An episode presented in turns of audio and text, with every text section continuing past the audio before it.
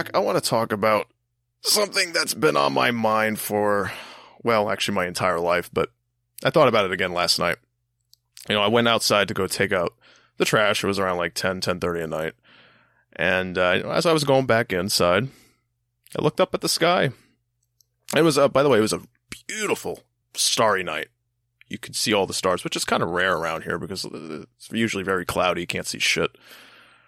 And uh, so I decided to just stay out there for a minute and just look at look up there. And it got me thinking. That big question that everybody has. Well, a lot of people have had, you know, since the well, since humans have been thinking about it. Are we alone? Are we alone in the universe? And I know we've kind of had this conversation before, you and me, you know, in the past, but you know, I mean, with the whole, you know, Mass Effect Legendary Edition, you know, coming out, which it's actually probably out now by the time you're listening yeah, it's probably to this. already out. I just started thinking about, you know, somewhere out there, there could be a, you know, just like me, a being looking up at the sky, kind of thinking about the same thing. And then uh, I don't know what he's doing, but he has his own podcast. He's like, this guy's got his own podcast. It's it's uh, I don't I don't know what the hell it's called, but it's you know it's he's, he's they're trying to broadcast it you know out, out in space, but nobody's got caught it yet. Anyway, yeah, uh, but yeah, it just got me thinking about that again. You know, like is there other sh- shit out there? I, I, for me personally, I, I do believe that there is. There's got to be. There's like trillions of planets. What do you think about all that? Well, I could talk about this shit all day because I love philosophical questions, uh, existential questions. I also think that there are probably, I'll just go ahead and call them aliens, but yeah, intelligent life. I think that for sure there's something else out there because how could there not be? I mean, like you said, there's trillions of everything galaxies, planets, universes, uh, who knows? What's the one after trillion again? I forget. Oh, math was my. I sucked at math. That was not my strong suit. Uh, but yeah, and that's only the observable universe. There's much more unobserved uh universe that we don't know about. Yeah. So yeah, I mean it's it's probably likely that there's something else out there and it's unfortunate that we don't have the means quite yet to further explore the the solar system even our galaxy and then you know further beyond that Elon Musk is trying. He's he's making the first steps to to, to Mars, but we're yeah we're way away from all that. You know, traveling, going you know far into space. You know, seeing what's out there. We're, we're just not there yet. Well, speaking of Elon Musk, I just want to make a quick note. People, stop giving him shit. Like, just seriously, he is one of the only motherfuckers that's trying to get us off this planet and get us to Mars, and he's doing lots of shit that is progressing us as a species with Tesla and other things. So just lay off him. Like, who gives a fuck? You know, you're not doing that shit. Are you smart enough to do that shit? Are you Tony Stark? Are you? So yeah, exactly. And then you have all these other people who are like, uh, "Oh well, it's a waste of money," and I'm like, "Uh, look at all the money we just throw and throw at wars and shit. You know, like oh, the trillions of dollars we just throw dump into that. Why can't we take some money and you know do this? What's wrong with that? Well, why can't we do it? Let's go up there. Gotta take risks. And I know that's another thing. People say, "Oh, it's, it's too risky." You know, they could all die. Yeah, most likely they will die. Yeah, they signed up for it though. And if they are successful and they land on the planet, that's their home. They're not coming back. Yeah, that's true. They they know the risks. They they signed up for it. I, I thought it was such a joke that he was he was getting shit for. It's just you know it's all this like this woke crowd and stuff on Twitter. Like Twitter is not real life. Like you know it, sometimes it's it's just super annoying. I, I try not to pay much attention to it because it's just not good for your mental health. But um, yeah, just just keep in mind there's a lot of depressed people online who just love to bitch about anything. So you know, just just do your own thing, go about your life. Don't worry about other people so much. But um, yeah, let's let's get back to the alien stuff though, because Yeah, yeah. This actually leads me to another question. Okay, if you came in contact with aliens, or they came in contact with you, I should say, and they wanted to take you and show you the galaxy or the universe, like, hey, you know, there's lots of other shit out there, and you're one of the lucky few we picked to go. The only thing is, we can't bring it back. Would you go? yes, I would say yes too. But here, here's the thing. Here's the thing. I would only say yes if if I if I like how the, the this alien species looks, I you know, I'm not I don't want to hang out with a bunch of like gremlins. You know what I mean? Yeah. Imagine a bunch of gremlins or like grays that are just you know have no emotion whatsoever. But if if we got like some like not not not not so much humanoid, they don't have to look human, but you know what I mean. But if we got like If they're like, if you, you know, we were just talking about Mass Effect, you know, the uh, Legendary Edition is is already out as this has been released. Yeah. But, you know, something like an Asari. I'm going immediately if it's an Asari. you want some of that uh, blue alien action. That's the first thing I'm going to ask the alien. I'm going to show the Mass Effect. I'm going to be like, I'm going to point at the Asaris. Is there anything remotely close to this? And then they say, and if they say yes, I'm going to tell them, bring me to them right now. Let's go. I'm ready. I'm off. I'm off the planet. Let's. But yeah, uh, in that situation, I would go. Like, why wouldn't you? I mean, I mean, yes, you would leave behind everything you know here, your family, your friends, and all that. You know, would, are you willing to just throw that away? Like, let's say, like maybe like 50 humans were chosen, and you're one of them. It would suck leaving your family and friends behind, yes. But yeah, no one else in history has gotten this opportunity that we know of. So I'm for sure, and I love space. I'm just so curious above all else about everything, and especially the universe and, you know, existential questions. And I would just, my curiosity would rule out. I would just have to go with them. I just want Asaris to be real. I'm sorry if I'm, I'm, I'm acting like a creep right now. I just love the Asaris. I mean, Asaris are hot. I, yeah, for sure. The the Elcor are pretty cool too. The Elcor. They're like the big behemoths that kind of they they preface ev- preface every sentence with what feeling they're like feeling. They're the ones that sound depressed all the time, right? Yeah, they sound depressed, but they're just very monotone. But they kind of they, they're they're. I'm not going to go into the whole history. Just look up their Wikipedia. They're super interesting species. Because I was going to try to explain, and then I was like, "Oh, this is going to go off into a tangent." So I wouldn't really care like what your species looks like or anything like that. I think above all else, I would probably just want them to be capable of empathy. If we encounter an alien race without empathy, I would be seriously concerned. Yeah, they, they could definitely venture into like serial killer, mass genocide territory. So, and, and, you know, just empathy, it just helps you better understand people or other living things. Why do people think that our planet is the only, that's it. This is it. There's the, like, there's nothing else. It's only this. I'm like, but how do you know that? Like, how do you really know that? Have you been to all these other places in the universe? No, you haven't. Just look at our planet and look how all the crazy shit that's going on in our globe, like uh, the intelligence, the, the the plant life, everything, just everything. You're you're telling me this is the only planet? It's it's all it's all ego. There's so many people that just think we are the center of the universe, and even on a smaller level than that, that individual person is the center of the universe.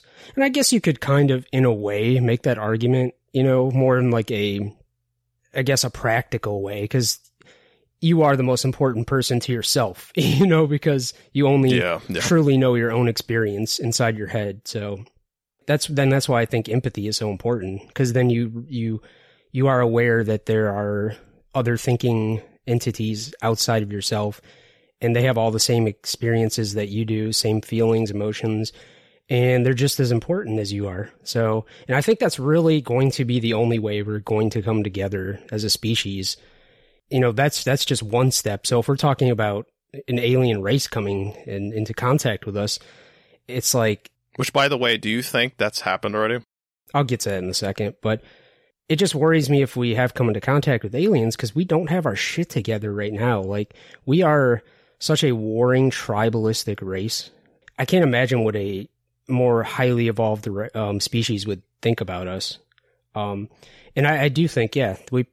It, I don't know if I want to say definitively we've been visited by, uh, you know, entities from other places in the universe, but I think it's definitely possible. There's certainly a lot of evidence that has shown, especially lately with the, the Pentagon and the Navy and all that, coming out with all these videos and things of UFOs flying around that are just inexplicable. And, you know, you have um, Navy pilots on record uh, giving their firsthand accounts, like David Fravor. And it's like, I believe those guys more than anybody because they're actually out there seeing this shit and they, they can be corroborated with other pilots out there. They have no reason to lie.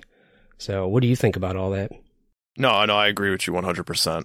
I always, when I hear of these reported incidences, I always like, okay, who's, well, who's telling the story? And if I, and if I see it's, it's from like experienced, you know, you know, fighter jet pilots or whatever, and they've got like people in the military flying around, they're seeing this shit. That always piques my interest. I, I don't believe the, the, you know, the, the, the people in the woods, you know, saying they saw an alien run through their house or some shit like that. You know, no, that, that's all, that's all ridiculous. But these pilots, which by the way, it's, they're documented things. And, you know, the Pentagon recently did, uh, acknowledge that incident that happened with Freyer. Yeah, Fravor. Fravor, I'm sorry. Did I, did I say? Freyer? Yeah, Freyer. Freyer. Commander Freyer. Yeah. Oh no, I'm sorry. Uh, but yeah, that that that video that was that's been that was going around for like quite a few years. I mean, Pentagon just recently acknowledged it. Like, yeah, like, yeah, that's that's that's a real thing that happened. I won't get into that story. I mean, there, there's plenty of podcasts and there's a bunch of shit you can read that, that goes into that. He, he, he was on Joe Rogan's podcast and yeah, Joe, Joe Rogan's podcast. Uh, look up David Fravor, um, Navy yeah. pilot, and also go check out uh, Lex Fridman. His podcast he did with David Fravor is really good too, and that's uh, Fridman, F R I D M A N, Fridman, Lex Fridman. So yeah, that's uh, and he just has a great podcast overall. I want to shout that out. Go check that out. Yeah, it's and you know coming up uh, supposedly in June, the Pentagon is going to have to reveal more stuff that they have not revealed yet because uh, it was put into this COVID bill that was signed in December of 2020, and apparently this is so weird, but you know how they're always shoving shit into bills last minute. Well, there was something shoved in where it said that six months from that date that it was signed which would be June of this year, uh, the Pentagon has to release some files, uh, classified files on uh, UFOs. So, you know, let's look forward to that. We'll see what happens. But in the meantime, we can play Mass Effect. And pretend, yeah. And look at the stars and wonder could there be more out there? For the ones who are listening right now, I mean, I'm sure you've asked that question at some point in your life. I mean, I would love to hear your thoughts about it. If you want to drop us a comment somewhere on Instagram, wherever, after you've listened to this episode. We'd like to hear where you, uh, which side uh, you're on with all of that. Yeah, definitely. Just let us know your thoughts about UFOs and aliens, and we, we all find that shit super interesting. And I think there's a lot of crossover t- between gamers and sci-fi, and I'm sure a lot of our audience has played Mass Effect and probably will be playing it again with the new remasters.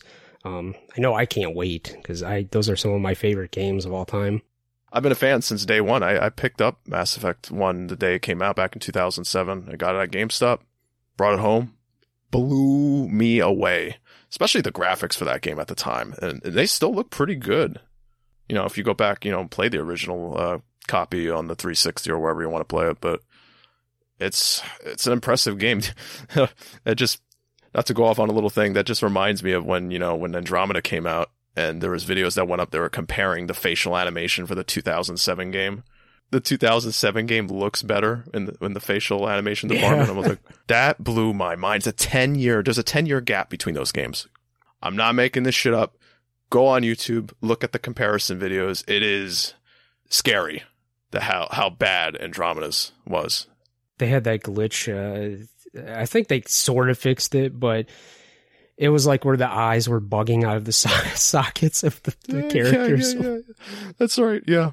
They looked like they were just constantly surprised the whole time you're talking to them. And, um, yeah, Andromeda had a very uh, troubled development. It's there are some good things about it, but overall, I did not like it as. Uh, man, the ending. We don't even need to get into that. We'll talk about that another time because we could go on forever. I'll, I'll just say one quick thing about it. It took me six months six months to beat that game. That's how much I hated it. All the other games I beat probably like within two weeks. It was even longer for me. I th- I think it was like at least a year or more apart, a year and a half for me. I, I picked it up and started playing it and didn't go back to it for yeah like over a year. And I forced myself to finish it. But uh, yeah, we, we can forget about that because we got the Mass Effect Legendary Edition uh, that is out right now, and uh, we can't wait to play that after Resident Evil Village. Um, uh, Jock, I think it's time we introduce the podcast because we're 20 minutes in on my uh, timer. That's what it's saying. We've been doing we've been doing a long cold open, but uh, yeah. So I'll go ahead and intro. Uh, yeah, welcome to the Boundless Gamers podcast. Um, I am Jacques, and my co-host is Mike, as always. And um, if you want to check us out on social media, you can check us out on Instagram and Twitter. And now we're on Facebook. I finally made that Facebook page. Uh, we are at Boundless Gamers on everything. We we would love to hear from you guys listening. Like you know, write in if you have any questions, any uh, complaints. We'll take complaints, constructive criticism. Uh, like we said at the top of the show, write to us about aliens and UFOs. I know, and I just I want to take this opportunity to thank the audience thus far that is listening. You know, we we just launched. This is our second episode ever, and we we just had an outpouring of love from everybody, and we're just so grateful because we've been working on this for a long time, and it was a long, arduous road, and it's just gratifying to see that you guys are all enjoying it. So, thank you for that. And I, ju- I want to say real quick too, if I have not followed you back on the Boundless Gamers account on any, well, see, I I I run the Facebook and Twitter, and Mike runs the Instagram. Yep, that's me. But I want to say, if I have not followed you back yet, it's not because I am a dick or I hate you. I, I was just so busy preparing to launch this podcast, and I'm still dealing with a lot of the stuff on there, uh, trying to get back to everybody. So if I haven't followed you back, just let me know. Just message me or something, and I'll follow you back. You know, probably just you slipped through the cracks or something. So I'm calling bullshit, Jock. I think you're avoiding him, but look, Mike, you know, you're supposed to support me. Just No. 100%. No matter what, you always have to agree with me. Sometimes I gotta call out your bullshit. I, I, I, think it's bullshit. I, I think you hate some of them. That's not how this works. That's not how this works. We have to totally agree on everything, Mike. You know, this thing is not going to work if we're not like in line. I I don't want to hear this shit. You know, I just want to hear only good things. You know, you don't ever criticize me, Okay, okay, okay. or I'm going to fire you. I'm going to fire. I mean, I don't even know if I have that power. That's that's true. He can do that. I'm I'm only the co-host, but then he would have to get another editor. You could fire me too. We'll fire each other. We could just explode the whole thing. I mean, I, I would just I'll just hit the self destruct button. I mean, we're done. All right, so this is our last podcast, ladies and gentlemen. So I hope you enjoy this quick little intro, and that's that's it. You know, we're just uh, we're signing off as the Boundless Gamers. It was a good run. Good run. One episode, man. Episode in 20 minutes. It- it- you know, we burned bright, and then we just burned out real quick. But uh, anyway, we're just I don't know what the hell we're talking about.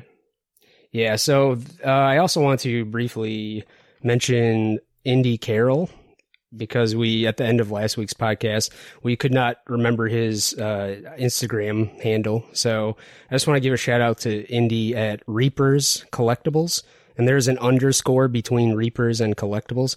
But yeah, go check him out. He is Ashley's husband who did the art for us, and he also is um an artist himself. He he does a lot of cool shit. He he builds cosplays. He has this awesome Mandalorian cosplay on his I was just about to bring that up. Thank you. Of that, Yeah. I love that outfit. so fucking cool.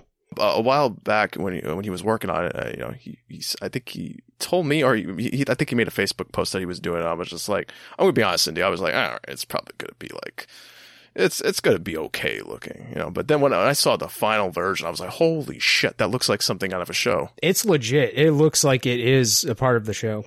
Make me a Revan outfit now. Send it to me. I'll walk around as Revan. I got the lightsaber. I'm ready to go. Actually, well, I, I do know one person that has a Revan suit.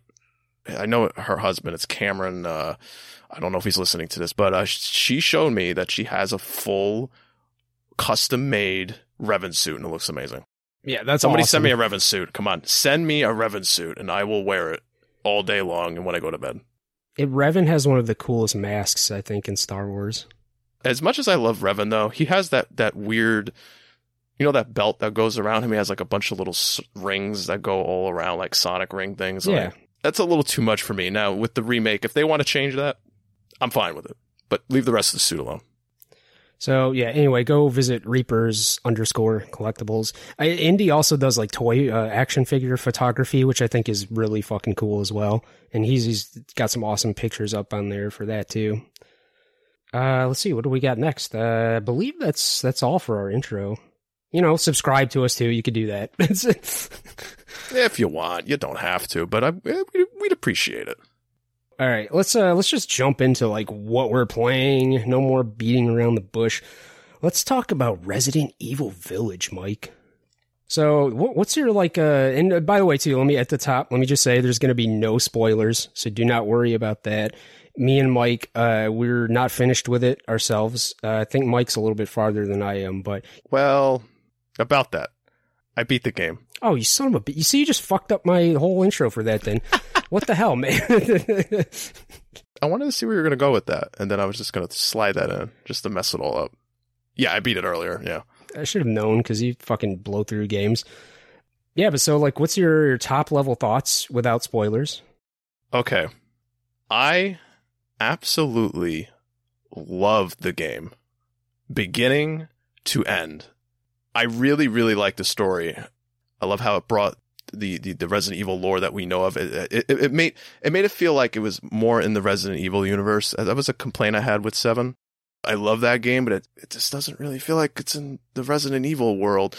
This game kind of fixes that. And what they do, which I'm not going to talk about, what they introduce and where the story goes, the whole thing, I loved it. Maybe some of you have already played the first half of the game. You're like, what the hell is he talking about? Trust me, just stick around for it it gets really good. Some of you may not like where it goes, but for just me personally, I loved it. I'm going to say it. I'm going to say it right now. Favorite Resident Evil story. Really? Favorite one. Yeah. I, I, I just, I liked where, where their heads were at with this game. I, I would have beaten it already, but I was so busy this past weekend with launching the podcast that I just had to kind of fit in sessions whenever I could. But yeah, all this week I definitely plan on playing a ton of it. I will probably have beaten it by the next episode. As far as this story, yeah, I mean, so far I would say I'm probably about a few hours in.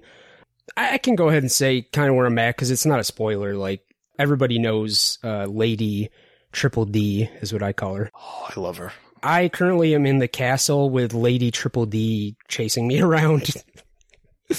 Which, um, you know, I'm kind of confused because I, I am so very terrified of her, but I'm also really turned on. You know that I, I won't say the scene, but you know that scene where I'll just say you're hanging in a room. Oh yeah, yeah, yeah, yeah, yeah. I know what you're, that was. That was kind of in the trailers a little bit, you know. Yeah. Okay. Then. Uh, yeah. When when uh, when when your hands grabbed and all that, very grotesque, but also kind of got excited. Not gonna lie, because I'm playing this on a 4K screen, you know, on the PS5. Everything looks nice, so you know, she looks extremely realistic. Everything does in this game, which by the way, one thing I want to shout out to the developers over at Capcom that made this game.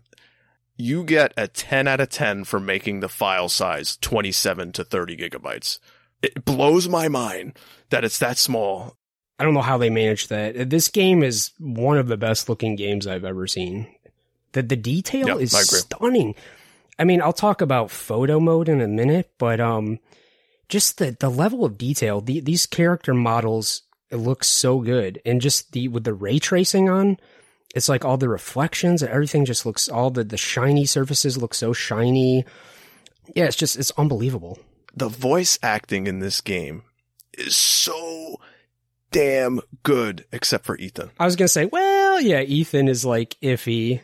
You'll have an incredible scene perfect performance from the other characters in the scene, and then Ethan chimes in and just like eh, the character himself is fine. It's just the person they got to do the voice is just not delivering those lines right. The delivery is just not there. Well, some of it's fine. See, the problem is, is it's like it's made by Japanese developers, and I think sometimes things get lost in translation. So I'm sure the dialogue probably sounds way better in Japanese, uh, you know, localized over there but some of the stuff just sounds like so um just so like on the nose and so corny like the one part like early on where um ethan's like he's like why is everybody dying around me he just smashes his hand on the side of the windowsill. He's it's just so hilarious. I honestly think that's that line's fine. It's just how he's saying it. It's true, probably yeah. That's what I'm trying to say. I, I think there are there is a few corny lines. I, I I'll, I'll agree with you on that. But like the voice and the delivery just sucks, and it just ruins the scene sometimes. And that's a damn shame when everybody else around around him is just I wouldn't say 10 out of 10, I mean, but the vast majority of them are, doing an incredible job, especially Lady D. Oh my god, Lady uh, Triple D, her voice actress, which I just looked up, her name is Maggie Robertson. And I've actually seen there's a video released online of uh, her actually doing the motion capture, the doing the scenes, and like she is amazing. I, I just love her presence. Uh, she she totally is perfect for that role. And I also just found out something else looking this up this cast I did not realize. But uh, you know Daniela, one of the three daughters. Yes. She is voiced by Nicole Tompkins, who voiced Jill uh, Valentine in the remake of Resident Evil 3. Oh, I did not know that. But uh, yeah, back to the, the voice. The, the voice acting's pretty good overall, though. The old woman they've showed her off in trailers. I can say that the old woman's voice acting is just like, please, just just stay here and talk to me for a little bit longer. I want to hear you talk more. Whoever whoever's doing the voice for her is, is amazing. Um, yeah. let me check it up, look it up real quick. But the old woman's voice is so hilarious. Um, it's it's super like over the top, but in a great way. Almost like how when you watch when you watch like a B horror movie and it's like so bad it's good it's just that when she laughs, she sounds like exactly what you would imagine, like a, a, a witch sounding like. Well, yeah, let me go back to Lady Triple D. I just want to talk about her all the time. Yeah, she's so alluring. I don't know what it is. Like maybe I'm learning something about myself that I want to be dominated by by strong women. I, I, do love strong female characters. Like I, there's something about like a strong female. I'm just like, mm. I both want to run towards her and away from her. It's so confusing when you're in the game because you're so terrified, but you're you're also like, I want you to caress me and pick me up and just carry me. The first time she started chasing me, I'm just like, you could take me. I never do that with the, with an enemy AI. I run away immediately or I have to fight her or something. I'm just like, nah, you you, you can grab me. That's fine. Uh, real quick, I just want I looked up the uh, actress for the old woman. Her name is Carol Stanzioni. That sounds like a Italian last name. I don't know if that's correct, but Stanzioni. I think that's how you say it. Yeah, it's it's got an Italian sound to it. Yeah, it could be. But uh, yeah. Anyway, so yeah, I want to talk about the the photo mode just real briefly. Um, so of course, like as soon as Capcom announced the photo mode, it was like open season with Lady Triple D. So I do have a problem with the photo mode because you cannot move the camera around freely, which is a super puzzling choice by Capcom it's like in a fixed position. I mean, you can do a lot of stuff with it other than that, but the fact that you can't move the camera freely, freely around is just, I don't get it. I think they did that so they didn't have certain angle shots for Lady D, probably. But even then, that's not even true.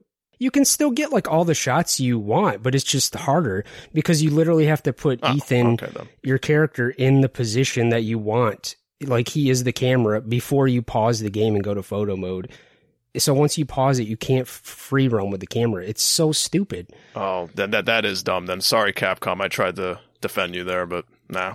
I want to control the camera one hundred percent. Uh, so yeah, I have this uh, photo I took on there. You can go to my Twitter, my personal Twitter, uh, Jacques Perquet. Uh, what I don't even know what my handle is. It's like French Tickler sixty five or some shit like that. But go check out this photo that I took. It's a pretty artistic shot. I think it's pretty cool of um, Lady D. Nothing sexual. Like I'm not not perving out. Like I just wanted to take a, a straight up like artistic shot. But yeah, so if you z- zoom in on like her her her triple D's, because of course I you know I'm gonna do that. I mean, come on. We're all gonna do it. If you say you're not gonna do it, I don't believe you.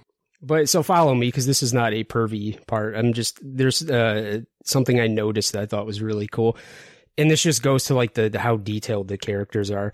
But if you zoom in on like her her cleavage, if you look at like the the the edges of it, you can see like like um like little tiny like bumps and stretch marks and um and the same thing like on her neck and like her face and it almost looks like now I Mike probably is already knows what's going on because he beat the game it almost looks like she under she puts on makeup like white makeup because I think underneath she almost looks like a bluish gray tint, like more like her actual appearance. I think is more ghoulish than what appears on the outside. And there's almost like these circular. um It's so detailed. You can see these circular movements, like as if someone was rubbing makeup on their self, like circular motions.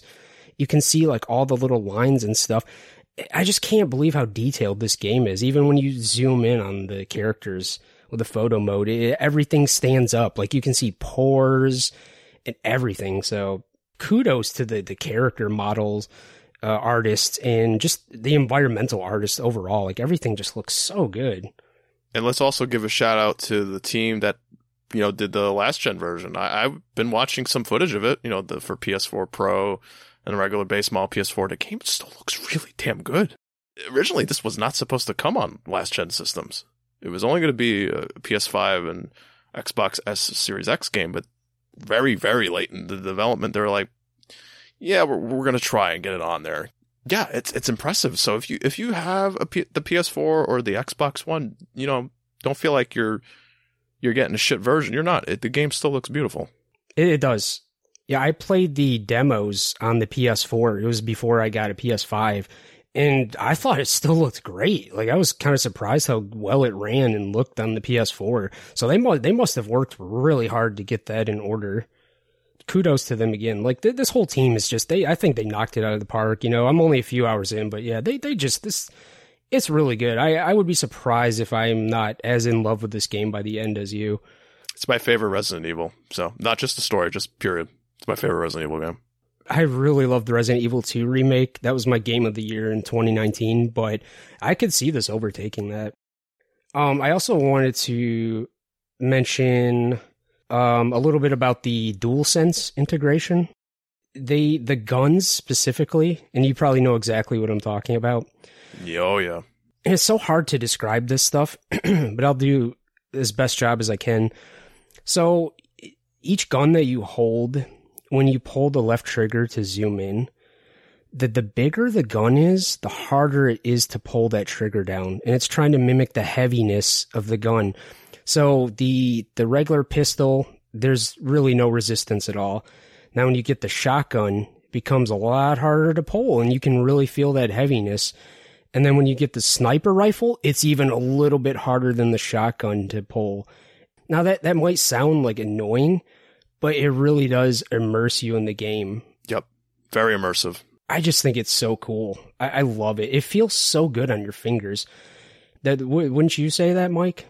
Yeah, of course. I mean, especially with Astrobot, I know we're going to talk about in a little bit.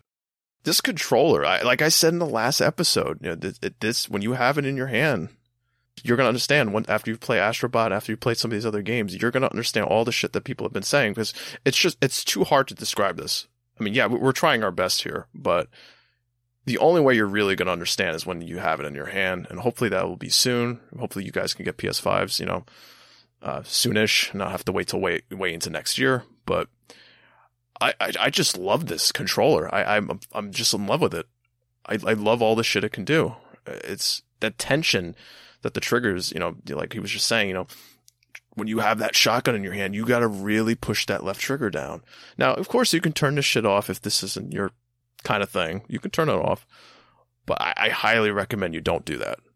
It, it, makes the game just so much more immersive, especially with the um with the 3D audio that the PS5 can do. Uh, Jacques wasn't able to use the his headphones, but there's a there's a scene in the beginning of the game I think I, I think I know what you're talking about. It's when yeah. they're all running on the roof and shit, and you're with somebody. Yeah, yeah, yeah.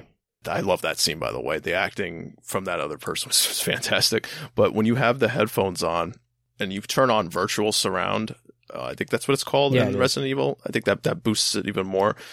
You hear them everywhere. They're like running across the, the, the roof and everything, and that part really sucked me in. I, I love that, and the the 3D audio sounded amazing. The sound design in this game is insane because I, I scare myself with my own footsteps. Everything is so loud. I'm just constantly like I have to like like stand still every so often. Like, is that me or is that someone else?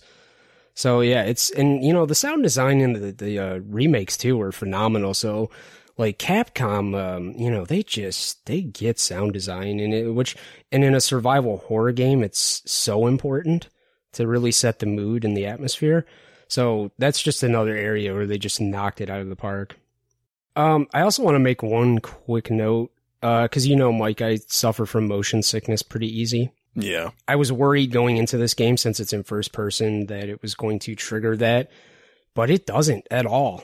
And I don't know if that's due to the 60 frames per second on the PS5, but I, I'm super happy that I have felt no motion sickness at all so far. It's it's interesting that you say that because you know when you first start the game, the, the the, sensitivity is pretty quick. Did you notice that? Like it's it's fast. Yeah, I actually bumped it up even more because I wanted to because when I was 60 frames per second, I'm like I want it to be really smooth when I turn. But uh, but yeah, when I was playing, I was like, well, I don't know, this might bother Jacques, but happy to hear it's you know none of that's been bothering you. That's that's fantastic. Now, if you're one of those people that also suffers motion sickness, if you're playing for a really long session, like a few hours, and you're just only staring at the screen, you might feel low levels. Um, but what I would recommend is just get up like every so often and kind of just um look at other things. I think there's a rule, I forget what it is, but it's something like 2020 where you look at something 20 feet away for 20 seconds and that kind of like resets your eyes a little bit. So yeah, just do that like every so often, like maybe like every hour or so. And, uh, you'll be fine. But Jacques, I think we should save the the village talk for uh, next week's episode because I know we're gonna have a lot more to say, and, and yeah. there's other games you know we've been playing. We, pro- we probably should get to them now. And honestly, that's all I really needed to say for now, anyway. So we'll, we'll definitely uh, talk more about this next. We'll probably do spoilers next week because it'll have been out for you know a couple weeks by that point, and people have had time to beat it. So now we will move on to another Resident Evil, which we were talking about last week, and that's Resident Evil 5. Me and Mike have beat it together, and we have thoughts. Don't like that story. yeah, the story's like it's it's all over it's the so place. So forgettable. My God, it's it's bad. It's so it's corny. It's like you know it, it involves Wesker, and it's like he's such a just a generic bad guy, and his voice acting is kind of corny and like I said with Village, I think a lot of that is just like the the localization, you know, the the Japanese writers and No, those lines are really bad. I'm sorry. Like those like compared to Village, those lines are bad. Yeah, for sure. Resident Evil 5 feels more like a I'm going to piss off anime fans. sorry, Sean and everybody else. And you know, to be fair, I, I, I don't watch a lot of anime. I, I like One Punch Man, like the Netflix Netflix Castlevania show is pretty much my extent of you know liking anime. But typically, I just don't get into them because I think it's just it's so fucking like corny and like so specific to Japanese culture that I just don't think I get it. And that that is not a knock on the Japanese people either, because I love the Japanese people. I love Japan. I would love to visit uh, Japan someday.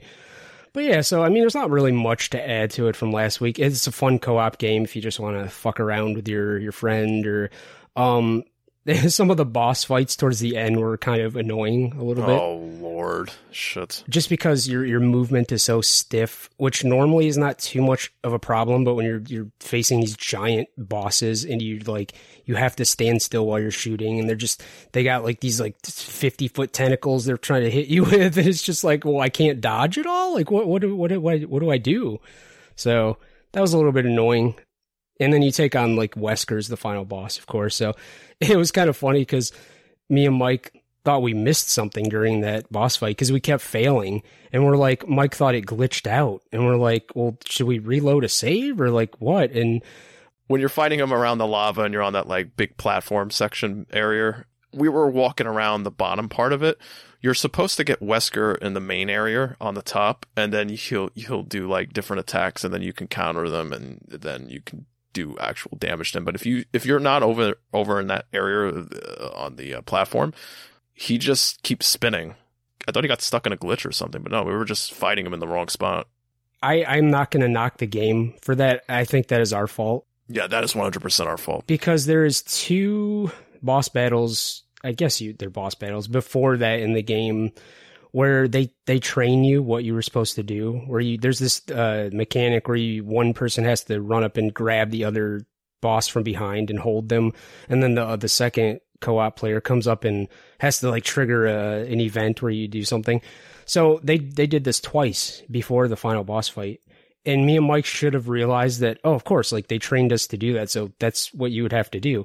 So eventually I just like ran up and grabbed Wesker from behind and we realized, oh, that's what we're supposed to do. So We're like blaming the game. Oh, it's, it's freaking it's glitching like crazy. What the hell, man? Come on. Is it- How, how can these developers mess this up? yeah, yeah, it's, it was us. you wouldn't be a gamer if like the first thing you thought of when you're angry or stuck somewhere is like, oh, it's the game's fault. Like, Yeah, it's never your fault. You always have to blame the design or the mechanics or something, you know. it could never be my fault. God tier gamer? No way. I'm perfect in every way. but uh, yeah. Anyway, we're pretty much done with that. But just yeah, go play uh, Resident Evil Five if you want a good co-op experience. Um, so I think like next we should move on to a game you want to talk about, Mike. Yeah, I, I finally was able to put more time into Luigi's Mansion 3 on Ah. the Switch. A good five hours. This is probably another six, seven hours of the game. Yeah, I I really, really like it. It's uh you know, it's Luigi as a Ghostbuster. So that's the the basic way of explaining it. You know, in the story, you know, Mario, Luigi, Peach, and Toad, and I don't remember who else is on the bus. They go to this hotel. You know, they're on vacation. You know, the so they check in into a hotel, and it looks like a normal hotel, and everything looks fine and all. But you know, and uh, as they you know go to their uh, separate rooms, which, which by the way, I, I was uh, I don't know why I expected this from this game, but I, I don't know why, but I I thought Mario and Peach would go into the same room.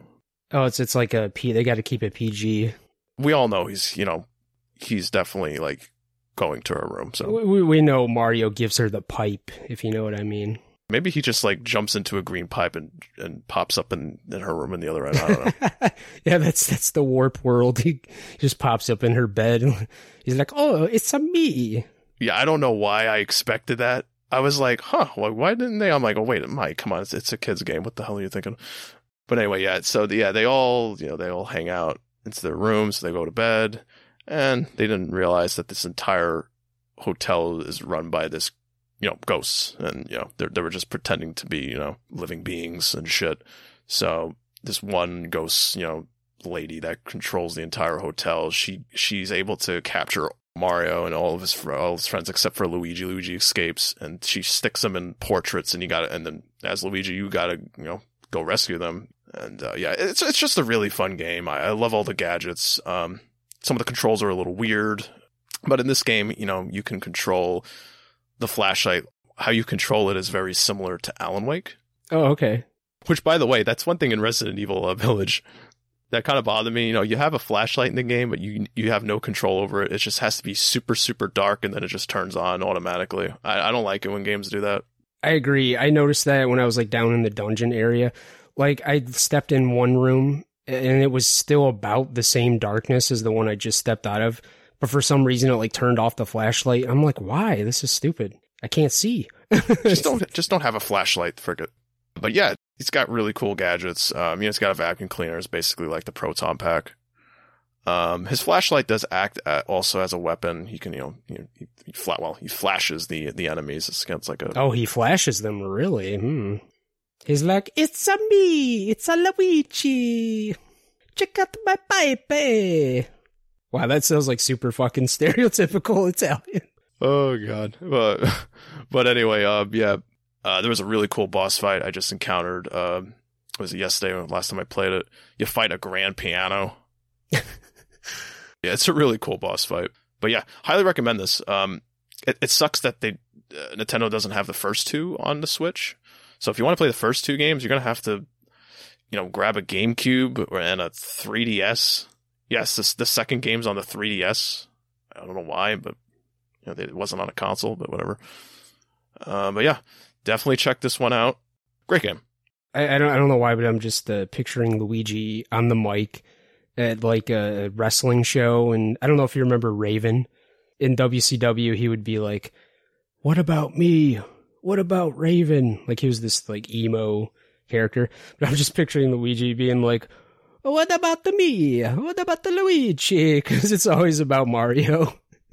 You know, they should make a game where like it's it's all about that. Like uh, Luigi's the villain, and he's like tired of being in the shadow. He's jealous like, of Mario. yeah, plotting Mario's demise. It's like a Cain and Abel or something. it's just, I don't, I don't think Nintendo would uh, go that that hard.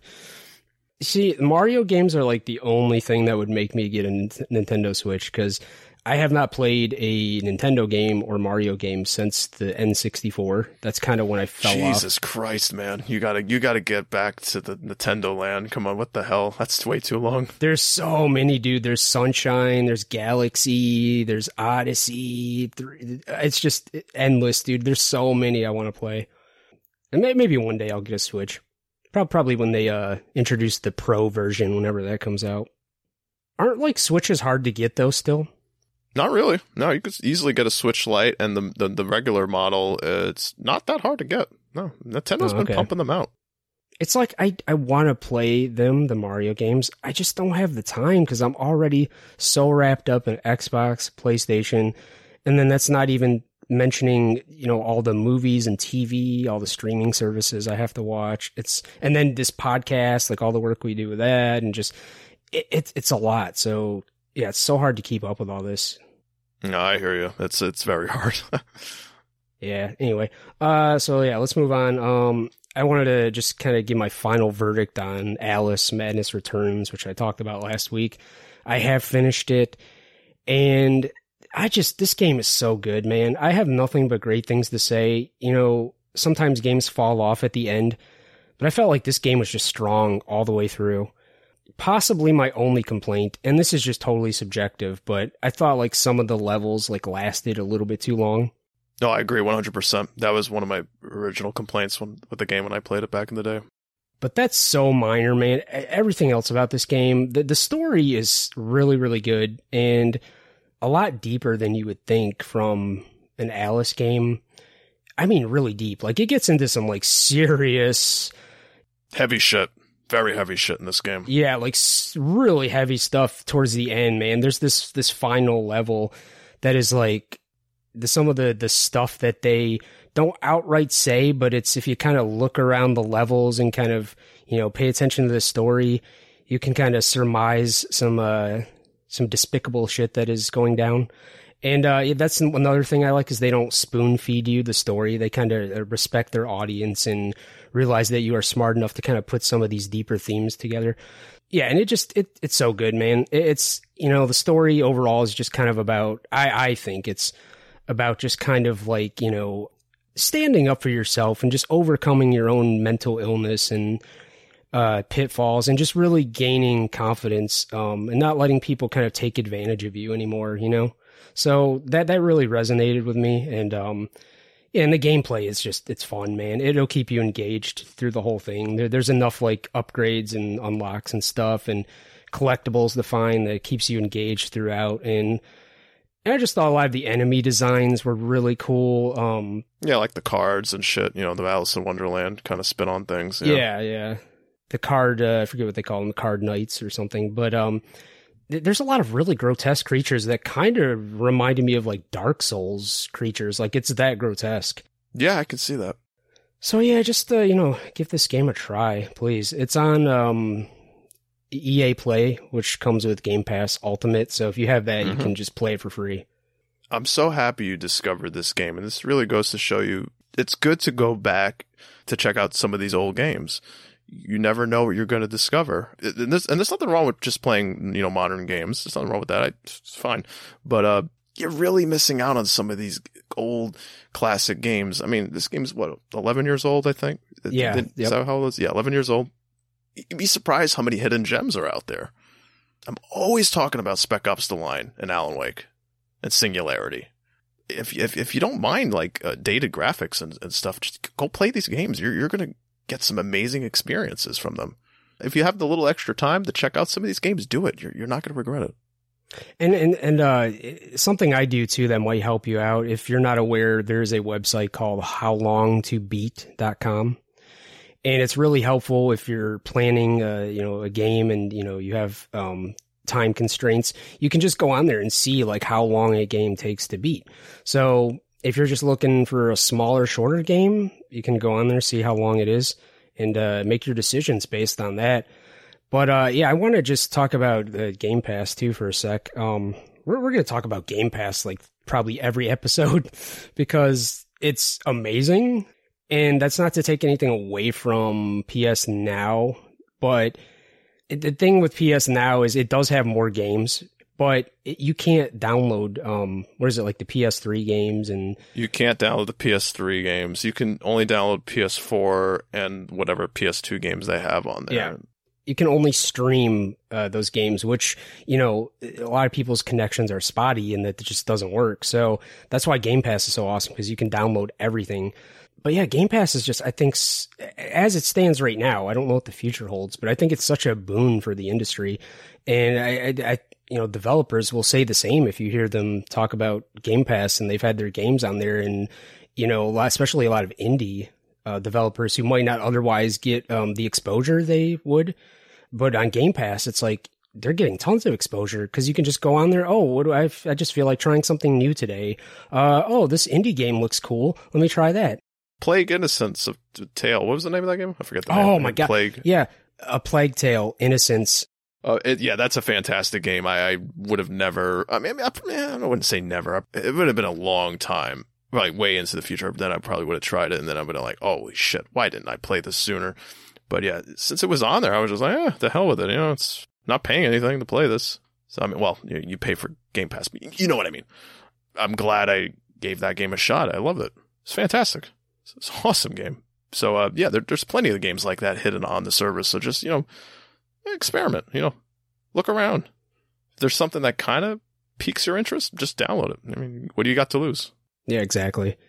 Um, and a Plague Tale Innocence, just briefly, is uh, it's sort of like The Last of Us, where you got like a two, you know, you have a main character you play as, which is a teenage girl, and she has her companion, which is her little brother. And it takes place uh, in France, I believe, and it's during a uh, plague. Um, so there's like uh, this cool mechanic with uh, rats everywhere, dude. It's crazy. and the story, it's I would consider this game like a triple A indie game because the production value is insane. Like it does not feel like an indie game. The story is fucking amazing. The gameplay is awesome. Go check out A Plague Tale Innocence. Yeah, what's what's your next game, Mike? That's a good question. I don't remember. No, It's uh, um, X Men, uh, Wolverine, yes, whatever. no, that's it. Yep, it's X Men Origins Wolverine. I've been playing that on the know, the PS3. Um, it's still really good. Um, obviously the uh, the frames per second doesn't really hold up. It's a little slow, but yeah, it's I still really like it. And you know, it's crazy. They actually got Hugh Jackman to do the voice, and they got some of the other actors that were in the movie as well. yeah, didn't they give uh, get Liev Schreiber who plays Sabretooth? Yep, they got him. This is a really good X Men game. It's very underrated. X Men Legends and some other games are always mentioned above this, which I completely understand. X Men Legends was a really good game back in the day, but both of them, you know, one and uh, two, Apocalypse. Yeah, but if you have a 360 or a PS3, seek out this game. Don't spend too much though, because it is a little pricey. If you can get get a copy, play it. It's a real good time. And if you like games like the original God of Wars and stuff like that, you're gonna feel right at home with that game. And this this game is like a hard R too. Like there's tons Very. of gore. Holy shit, it's it's gory. Yeah. Here's an example like uh when you're getting shot to shit, Wolverine is completely his chest is completely ripped apart. You can see his rib cage and everything. That's awesome. There's so many environmental executions in it. Be like impaling guys on like trees and a forklift. If you're if you like seeing that kind of shit in video games, yeah, you're gonna have a ball with this. It's definitely the truest representation of Wolverine from the comics that we've seen in video games. It's all new to me too because I haven't played the game since it came out, so it's like I don't I don't remember a lot of it. If you love X Men, you want you want more X Men video games, and I know there's not many out there. You know, seek this one out. It's great. I wish I could play it, but I don't really have any means to. So, but uh, yeah, so I'll move on to our final game uh, for the what's what we're playing section, and so I've been playing Astro's Playroom on the PS5, and I beat it. Mike, you'll be proud of me for this. I got the platinum for it. Yes, we're slowly getting getting him to You're come over to the me. trophy hunting, little by little. He's not there yet, but he's Yeah. gonna get there. I typically have not given a shit about trophies. Um, I mean, I enjoy getting them, but I don't specifically go for platinums. But uh, lately, I kind of have been going for more. So this is my eleventh platinum, and uh, it's, it's not a difficult platinum. Like it's fairly No. easy. So you know, if you're looking for like a, a game that is um, has an attainable platinum, this is definitely one of them. And it comes on the console and uh, already. I think it's already Yeah, installed. pre-installed. Yeah, it's on there. It's ready to go. So yeah, you have no reason not to play this at least. Um, but yeah, th- this game is so fun, man. It's it's really a joy to play, and um, I really enjoyed all the PlayStation history and finding little Easter eggs and stuff in the uh, in the game throughout. Yeah, the, the the big draw with this though is the dual sense for me, because this is where it's really on display. I mean, this game is like a dual sense showcase. I believe that was its intention there's just a few things I wanted to mention about it. The, the, two things for me that felt the the coolest one was ice skating. So there's like this ice level, you know, and you actually are skating around on, and it's. I'm gonna try to describe this the best I can. Okay, once again, because it's luck. very difficult. It's not easy. Have you ever had like a pin in your hand? You know, you're just like ripping it like full fist, and you're like just dragging it across like a desk or something, and you you feel that the slight like vibrations through the hollow pin Yeah, of course. in your yeah. in your palm. That's kind of how it feels when you're ice skating around. There's there's like this very distinct feeling, and it feels right too. That's the thing about all these. How however whatever wizardry they've done to program this controller, everything feels so customized. Like it's insane. It, they, it's not like it doesn't feel like they reuse effects for multiple things. Everything feels so specific to what you're doing, and it feels intuitively right. Um, and it also adds to it that you have sounds coming out of the controller speaker, which really adds to that that feeling, whatever they're trying to convey. So, like when you're you're skating around, you have the feeling and the grips, but you also have like the uh, the sounds of like skating on an ice. You, everybody knows what it sounds like to skate on the ice. I think you know just that. Like, yeah, exactly. And uh, so that combined, it's like you really feel like you're you're ice skating. It's crazy. I don't know how they do it. Another one that I thought was pretty cool is the bow and arrow. Oh, I love that. Yeah, this uses the adaptive triggers. So it's kind of similar to like what I was saying with Resident Evil Village, where it's like the you pull the left trigger, and this is slightly different. It it, it has resistance, almost like you're drawing back the string on the bow. So it, it, you get some resistance. The best way I can describe it is like when you go to the gas station and you pump your gas, and you squeeze the, the hmm. pump and you're pulling it and it's got resistance until it reaches a certain point and then it just gives way and you pull it all the way back. That's how it feels. You just nailed it. Like that's the best way to describe it. Yeah, because I was sitting down and I'm like, okay, like let me try to explain this in a, a way that the audience can understand. And I thought about it real hard and I was like, a gas pump. That is the best way I can describe this. So yeah, with the bow and arrow, like you're pulling it back, and it's and it feels like you're pulling back a bow and arrow. It's crazy. I, I can't Yeah, you- stress. You, start to feel that tension really Yeah. build up in the trigger, and it starts to not hurt, but it it puts a little like tingling feel. Like you start to feel that oof, like I better let this go. And it's not just one thing. Like I said, it's how they combine all of this: the controller speaker, the adaptive triggers, the haptic haptic feedback. So when you're pulling the draw the string back on the bow, not only is it the resistance, but from the speaker you're hearing like that um that like creaking sound when you pull back. You know the tension is really tight on the bowstring. It's like a Yeah. creaking. So you hear that. And then on your screen, your character is almost like slightly wavering, like shaking, like it's taking some strain to hold the, the string back. So just all that combined, it's like it feels like you're really using a bow and arrow. So I'm just thinking like future games, I cannot wait. So say with the ice skating, as much as we play hockey games, Oh man, I cannot wait to feel this with a hockey game. I'm a little worried about the sticks though. I hope they fix the drift thing. when you have to shoot the puck, that could be a problem. Yeah. Yeah, well, yeah, we won't we won't mention that. Uh, but and then the bow and arrow, like I'm looking forward to Horizon Zero Dawn. Well, not Zero Dawn, excuse me. That's the first one. Horizon Forbidden West, which is the sequel, coming out at some point this year, hopefully. But you know you use a, a bow in that a lot. So I just cannot wait to see that in action with this. It, it's just so cool, man. I can't wait for anybody who doesn't have a PS5. I cannot wait for you to get it and feel this dual sense. Jason, if, if you're listening to this part right now, I know you said, "Oh, I'm just going to turn that off." Don't turn it off. Try it at least first. It's it is so immersive. Like it is. It, it's not gimmicky. No, That's the that's the thing when when people hear people talking about this, they're like, oh, that's just another gimmicky thing. No, trust trust me, trust me. I'm the first one who would tell you that. Like when something's gimmicky, I'm I'm gonna say, oh no, this is so unnecessary. It's ah, like why why do they do that? No, this feels like a next step with video game controllers. I'm telling you right now, don't don't shut it off, guys. Or maybe there's some uh, even some of you other listeners who probably thinking the same thing. Don't do it. Uh, Give it at least a few hours. I, I not a few hours. It only took me like a few, like ten seconds to fall in love with it, but it's not what you think it is. You'll you'll you'll see. You'll see. at first you might be like, "Oh, this isn't like a big deal." Trust me, just keep playing, experience all that you can. Like play Astro's Playroom because that is the best way to feel everything and feel just how customized everything feels.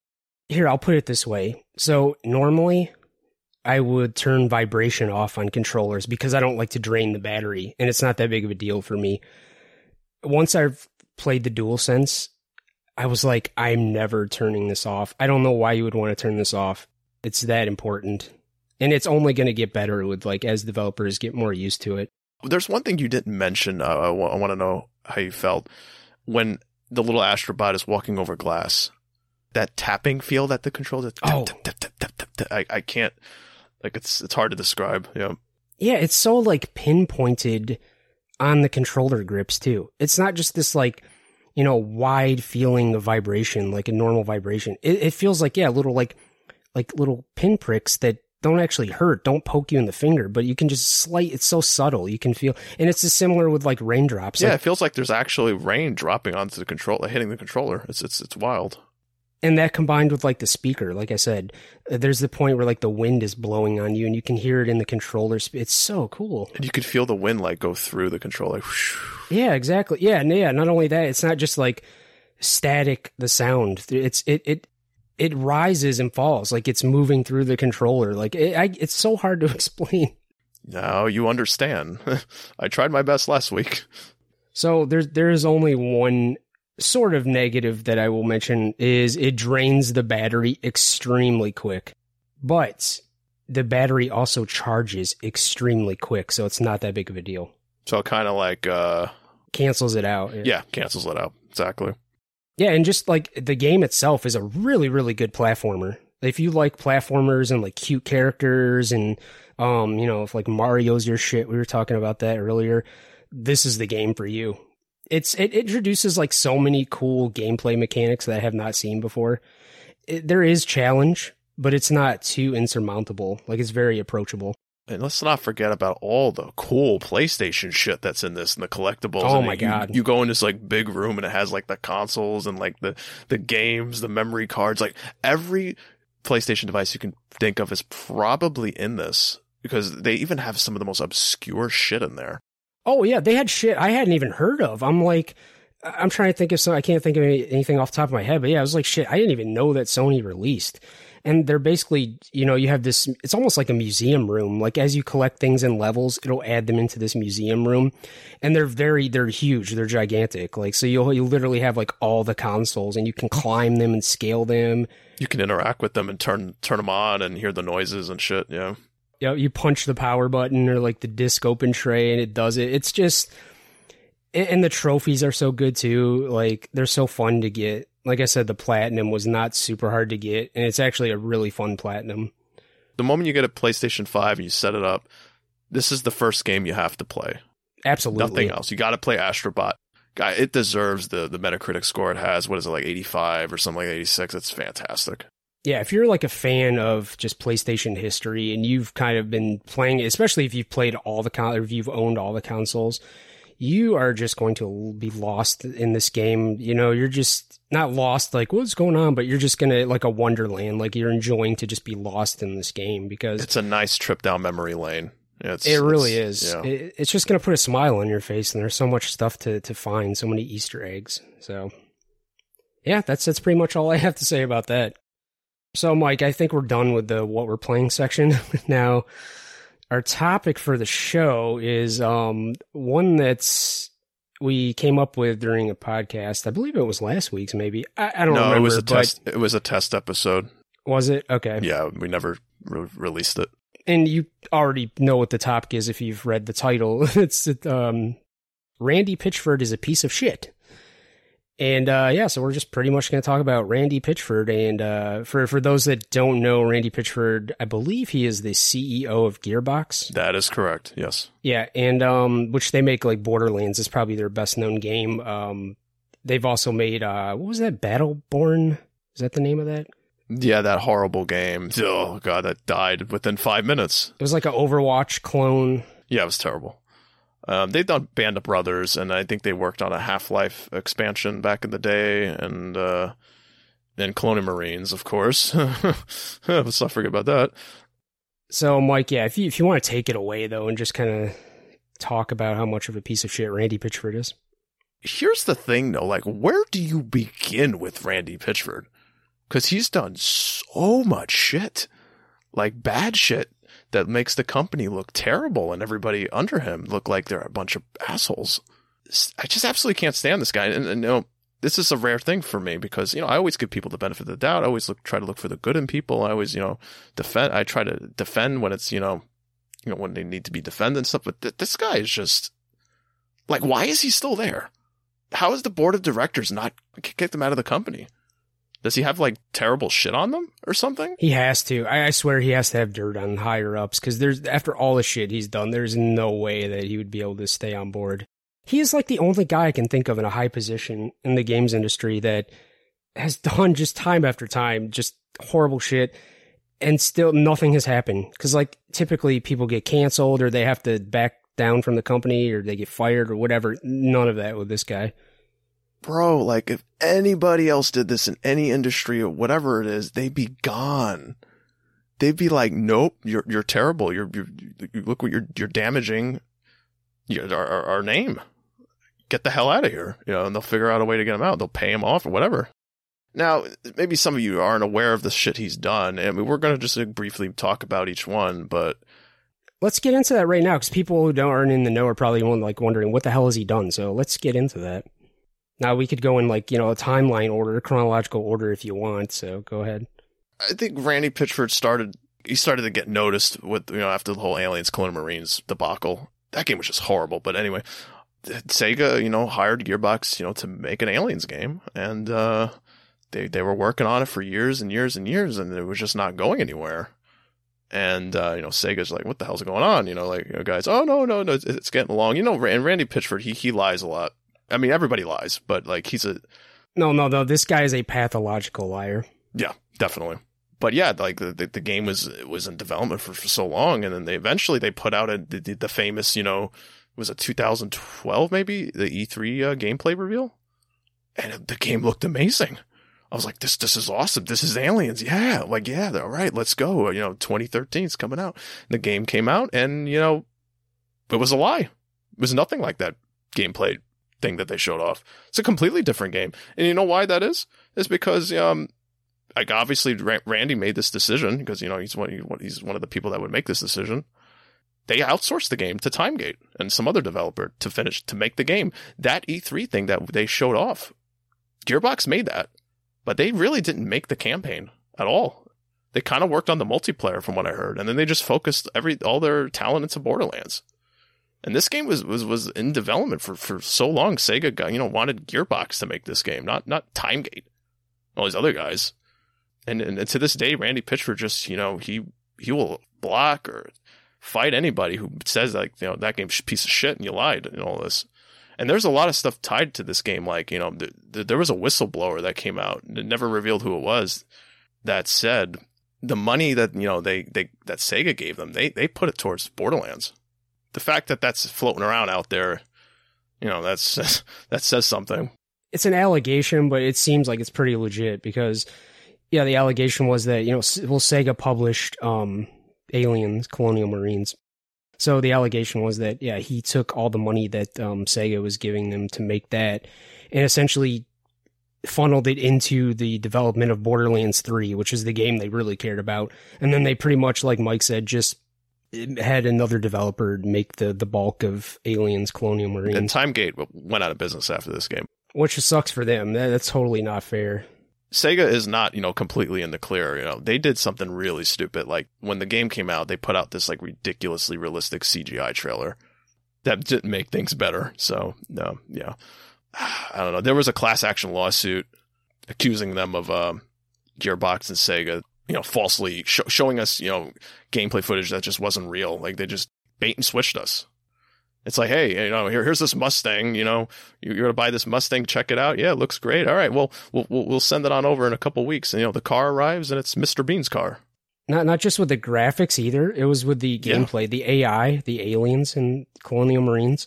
In the demo, they were much smarter than the final product. This is like low on the list for Randy Pitchford. Yeah, continue. Like, what else has he done? There was a big Twitter explosion, which, by the way, he argues with his fans a lot. I don't know if he still does it. He has me blocked. He has me blocked, but he he argues with his fans a lot, and he get he says a lot of bad shit, and that that that that right there bothers the shit out of me. That's a pet peeve when like some, when a when a company leader is on social media and he's just running its mouth and acting like an asshole. I hate that.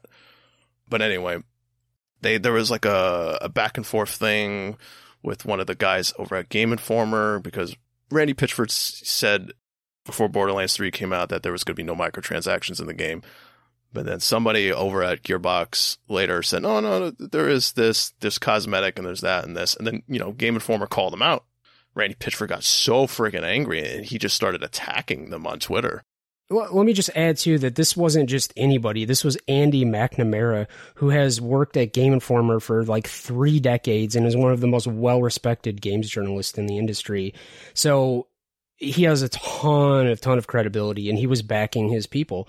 And you know, as we know with Randy Pitchford, he he does not take criticism well at all. He don't like Jim Sterling, so no. Watch Jim Sterling's uh, Randy Pitchford is Poison video. I think that's the name of it. After you listen to his podcast, if you want to know more, watch that. He he made an incredible 30 minute video about all the shit we're talking about.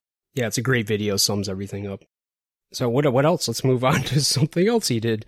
There's the famous medieval times incident. I'm sure you remember what that is. Oh my god. oh boy. But uh, yeah, so he went there. You know, he had a good time. He accidentally left a USB stick there, and one of the employees uh, found it. Let me cut you off. It was not an employee. It's some random person found it because he left it behind. It had a bunch of classified companies shit on it. Not only that, but it had uh, pornographic material on it. Yeah, let, let, me just can I read a little quick paragraph from uh, Wikipedia about this cuz Yeah, go ahead. This is uh this is hilarious. So, yeah, in 2018, former Gearbox lawyer Wade Callender filed a lawsuit against Pitchford that alleged that Pitchford had left a USB drive containing sensitive Gearbox information and quote unquote child pornography at a restaurant in 2014. Pitchford clarified that the pornographic film on the USB drive was not child pornography and stated that he had saved the pornography for the purpose of studying a sexual act performed by the female actress that he claimed to be similar to a magic trick because Randy Pitchford is a magician, I guess. He does tricks. So his Twitter handle is like Duval Magic, so he's into magic. So he was claiming that he was just studying this pornographic material uh, for a magic trick. And uh, I don't believe that it actually was child pornog- pornography, to be fair, but the actress appeared very, very young. So it was barely legal, yeah. I think. Like, yeah, like 18 kind of thing. Yeah. So continuing, uh, Gearbox filed a grievance with the State Bar of Texas against Callender for filing a lawsuit that includes accusations that he knows to be untrue. Callender later provided documents that he claimed backed up his position.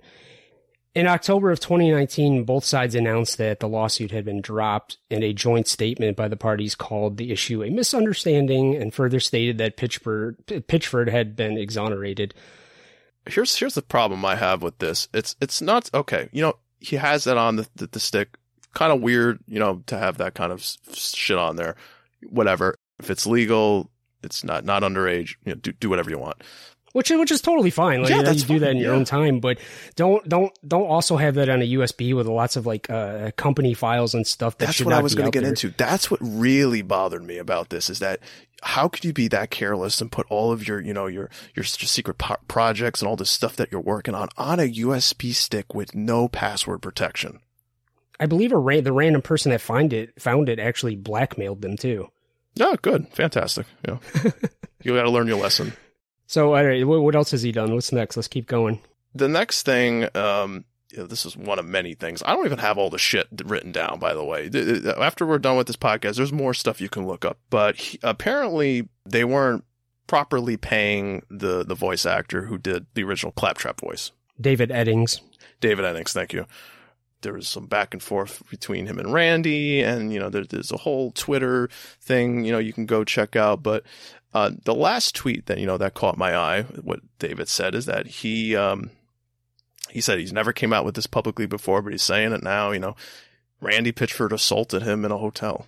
Yeah, yeah, and there's like I believe that um he was fired from his role too, because because Randy Pitchford had claimed that like he didn't want to come back and do the role of Claptrap, but it turned it sounds like that was not true according to David Eddings, and the fact that allegedly Randy Pitchford physically assaulted him in a hotel room. I mean, you, you know, it's like they say, where there's smoke, there's fire. You just don't hear so many repeated things about a guy, and for at least some of this not to be true.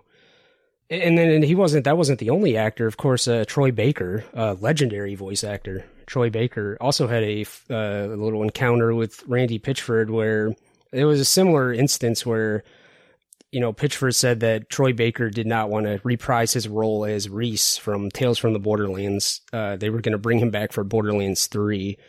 And he said that, uh, you know, he wouldn't reprise his role. And Tr- Troy Baker's like, uh, that's not true at all.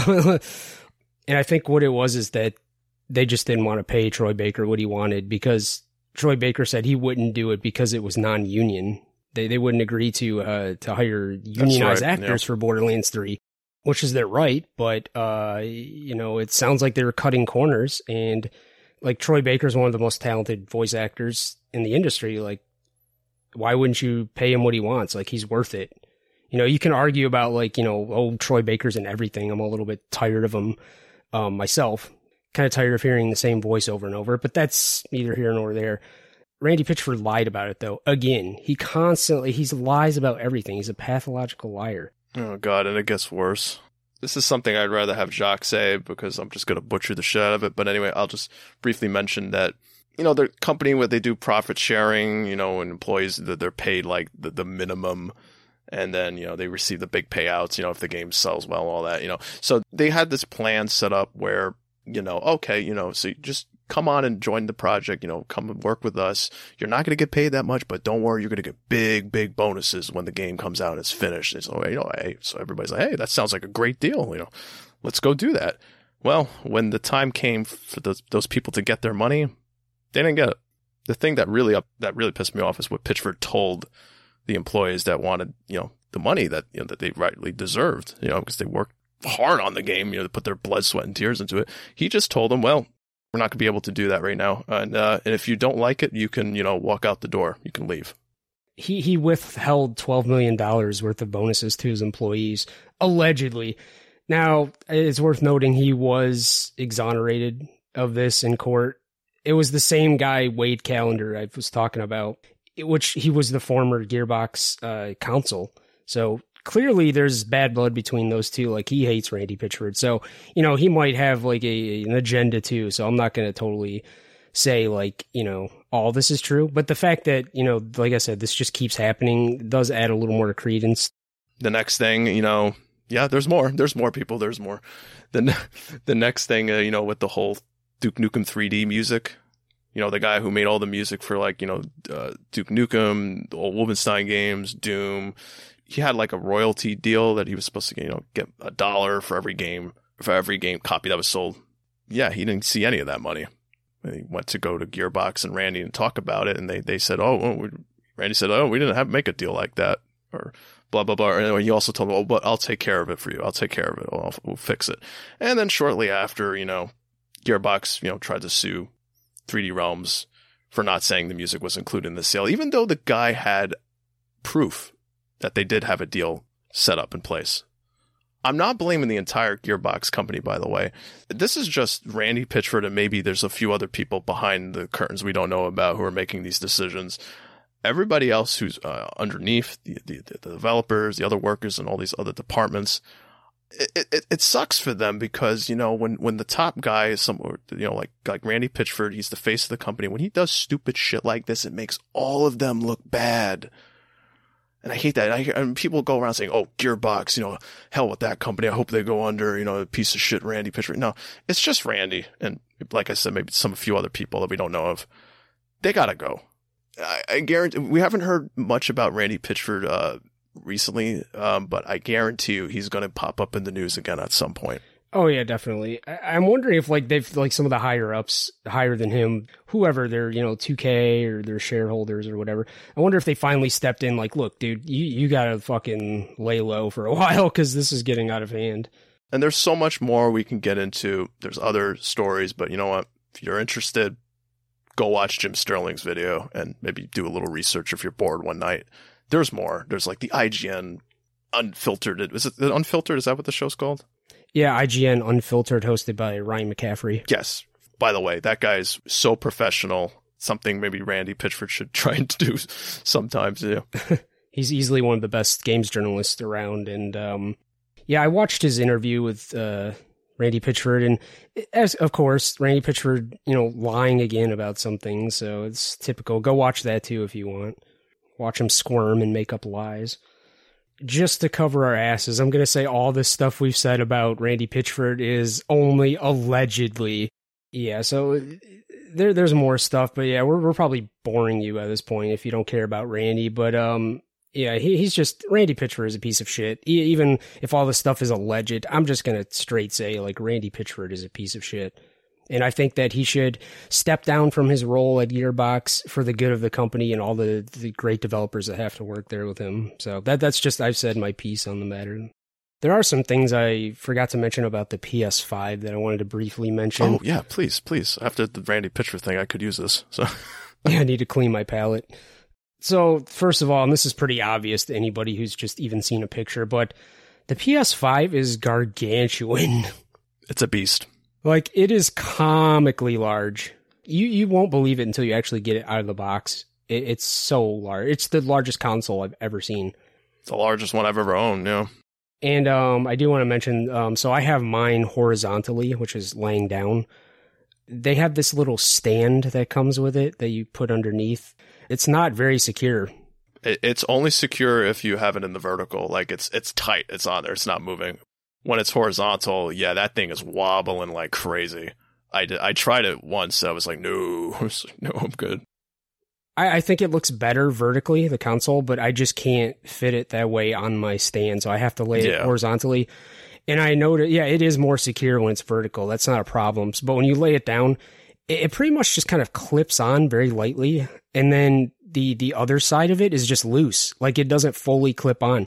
So when you lay this thing down, like be very careful uh, that you make sure it's exactly in the place that you want it and it's, it's a tight fit because this thing could easily kind of like you know you got to be careful when you're moving it or cleaning it with this stand because it could like um you know become disengaged easily from the stand and then uh, i also want to mention that i went back and played control on the ps5 to see all the Oh. enhancements um that game looks so good on the ps5 it's it- the ray tracing alone is like because you can swap it back and forth you can turn I believe it's like they have a performance mode and like a resolution mode. Similar to Spider Man. So I think it's you either have to make a choice with most games now between 60 frames and ray tracing. Not Village.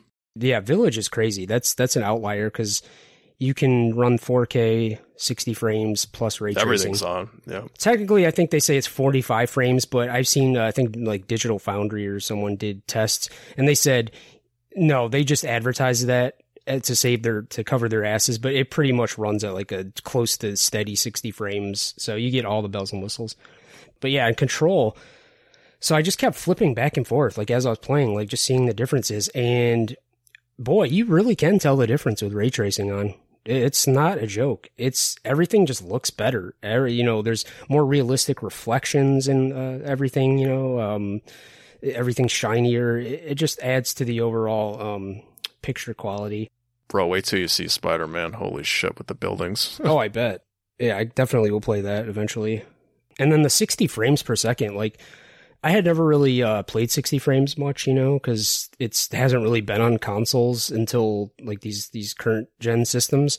But you really can tell the difference. Uh, everything just feels smoother when you're, especially if you have games with uh, heavy combat like control, and you you need to move around like really quickly, and you don't want any lag. Man, it, it is hard to go back to like 30 frames or whatever. It's amazing. It's so smooth.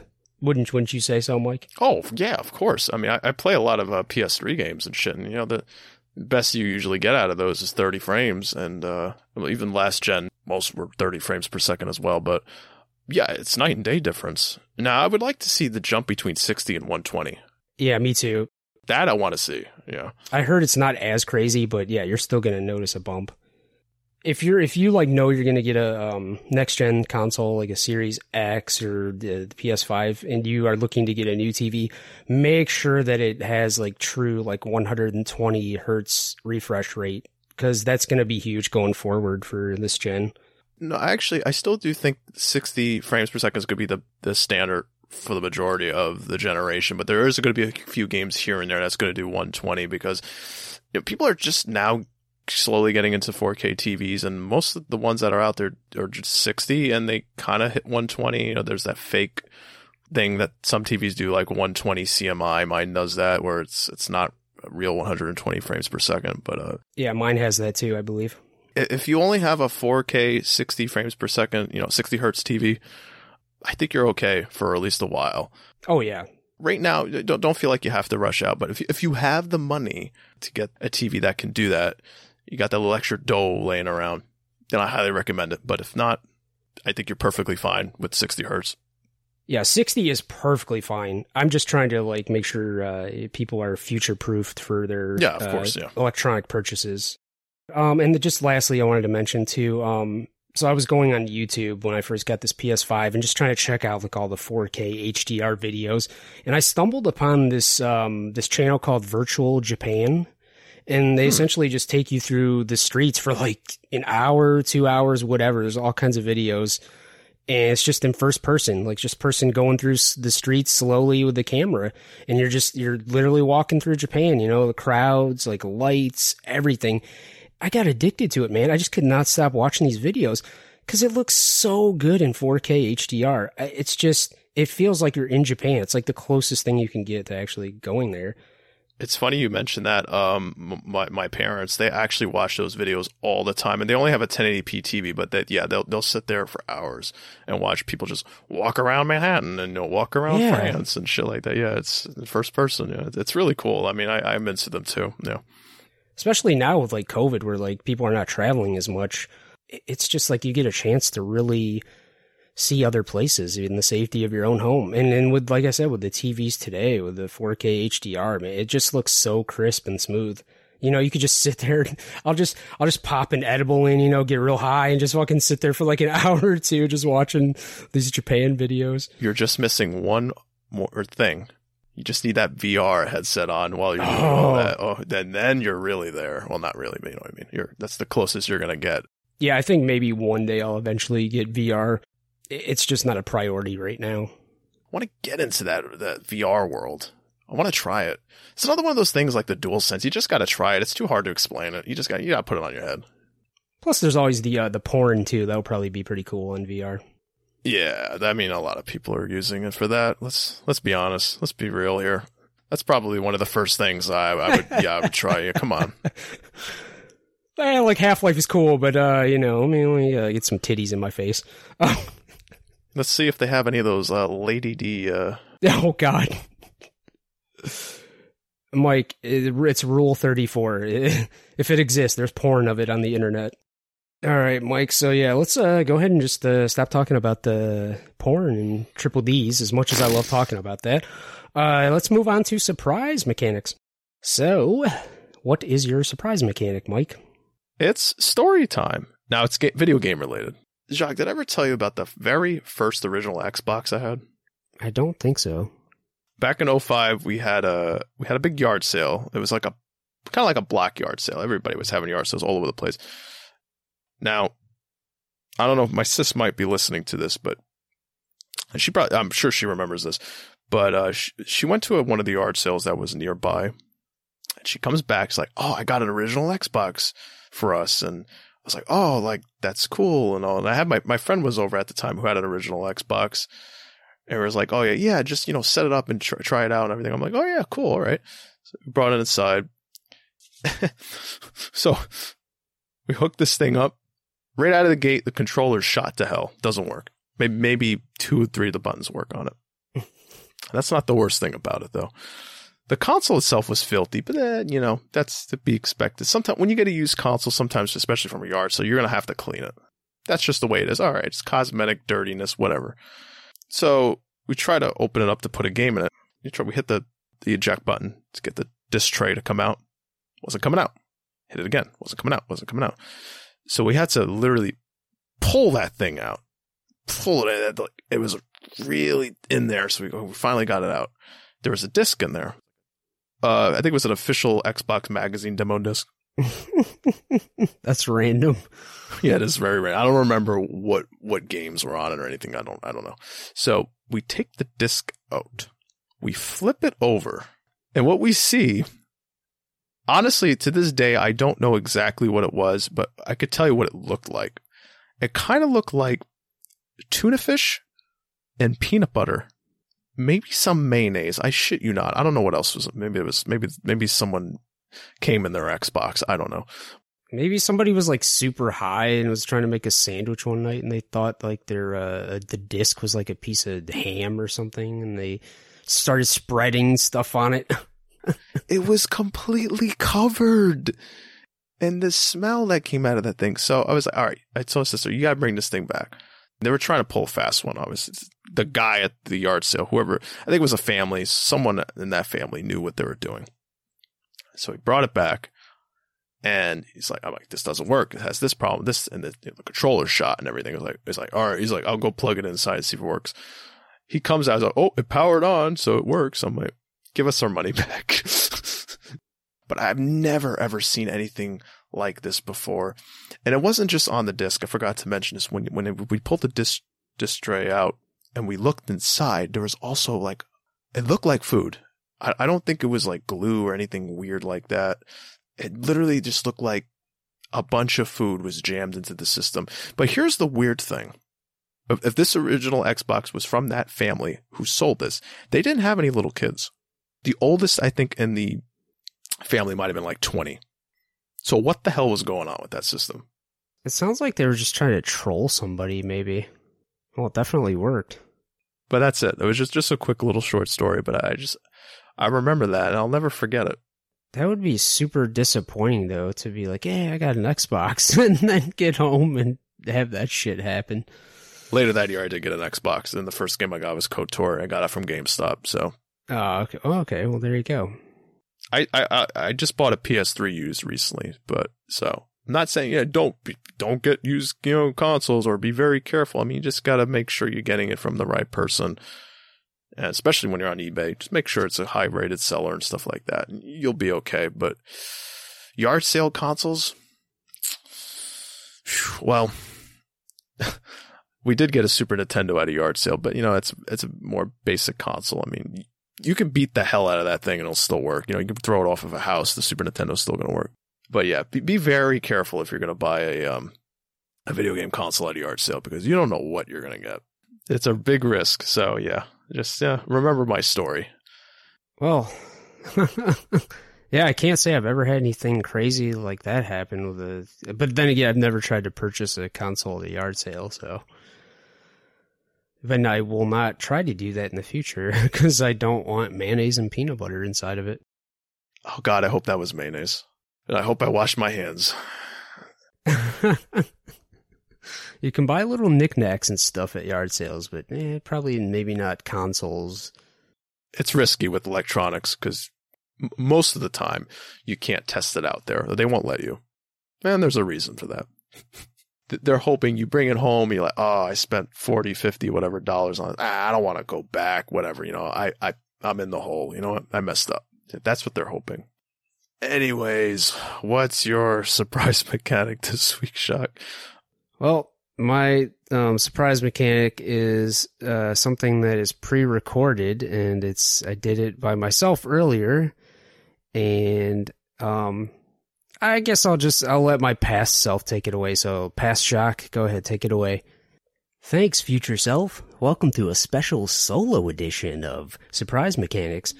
Today we'll be live taste testing a Starbucks Nitro Cold Brew. All right, I have the can in my hand right now. It's nice and cold. Just got it from the fridge. And uh, let's see, the flavor I have is vanilla sweet cream, which sounds pretty good. Uh, I've never tasted one of these before. I've never even had a Starbucks coffee proper, period.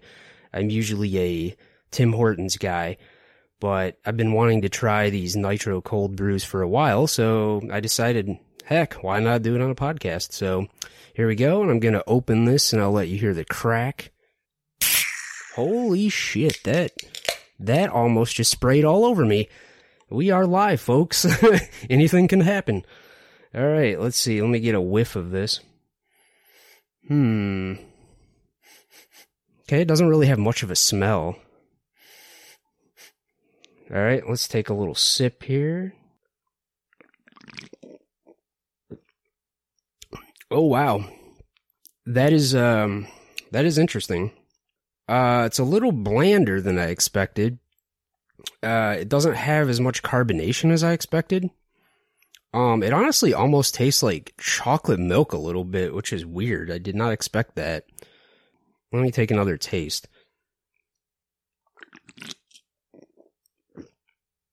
Hmm. Yeah, I would say it almost tastes like um chocolate milk mixed with flat beer. That probably doesn't sound very good, but I think it it tastes a little bit better than it sounds. I think this has like quite a bit of caffeine in it too. It doesn't actually have the caffeine content on the can, so I can't tell you, but I did Google it and I think it's probably comparable to like a large cup of coffee, but uh I don't think I would get this again, at least this flavor. But I'd be willing to try another nitro cold brew. Um and I know other brands have these too, not just Starbucks, so uh yeah, maybe I'll try another one. You know, I wouldn't say it's like a grand slam or anything, but it's not terrible. I've had worse. You know, it'll give you a caffeine hit. But if I had a choice, I would say probably I would just go for my normal uh, Tim Hortons coffee or iced cap. But yeah, if you've never had one of these before, uh, I would say give it a try. I also have another one down in the fridge. It's uh, just pure black coffee, unsweetened, which after having this one is kind of unflavorful as this one is, I can't imagine how bland the black one is going to be. But uh, maybe we'll do another future surprise mechanics on that one and other flavors if this is a hit, which it probably won't be because this is pretty boring and has nothing to do with games. So, but if you're still listening, I appreciate you uh, and rock on. And that's probably going to do it for this segment. Um, don't want to keep you guys any longer. So, back to my future self. Welcome back. Thanks for that uh, exciting uh, review. um, Okay, hold on. Chocolate milk and beer. I can't even wrap my mind around that because I'm, I'm I'm thinking about taking a, a chug of chocolate milk and then just downing it with a Miller Lite. I, I can't. Just no, just no. it's it's sort of like you tried to describe the PS5 DualSense controller. It's like you can't really describe it. You have to experience it yourself. Okay, no, I got it. Okay, all right. I, I see where you, I see. I see. All right. All right, and uh, yeah, I think that's gonna do it for this episode. Um, I think it was a pretty good episode.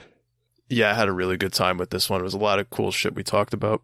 Yeah, it's uh I think we're ready to get the hell out of here and not overstay our welcome. So I'll just go ahead and uh, do our outro.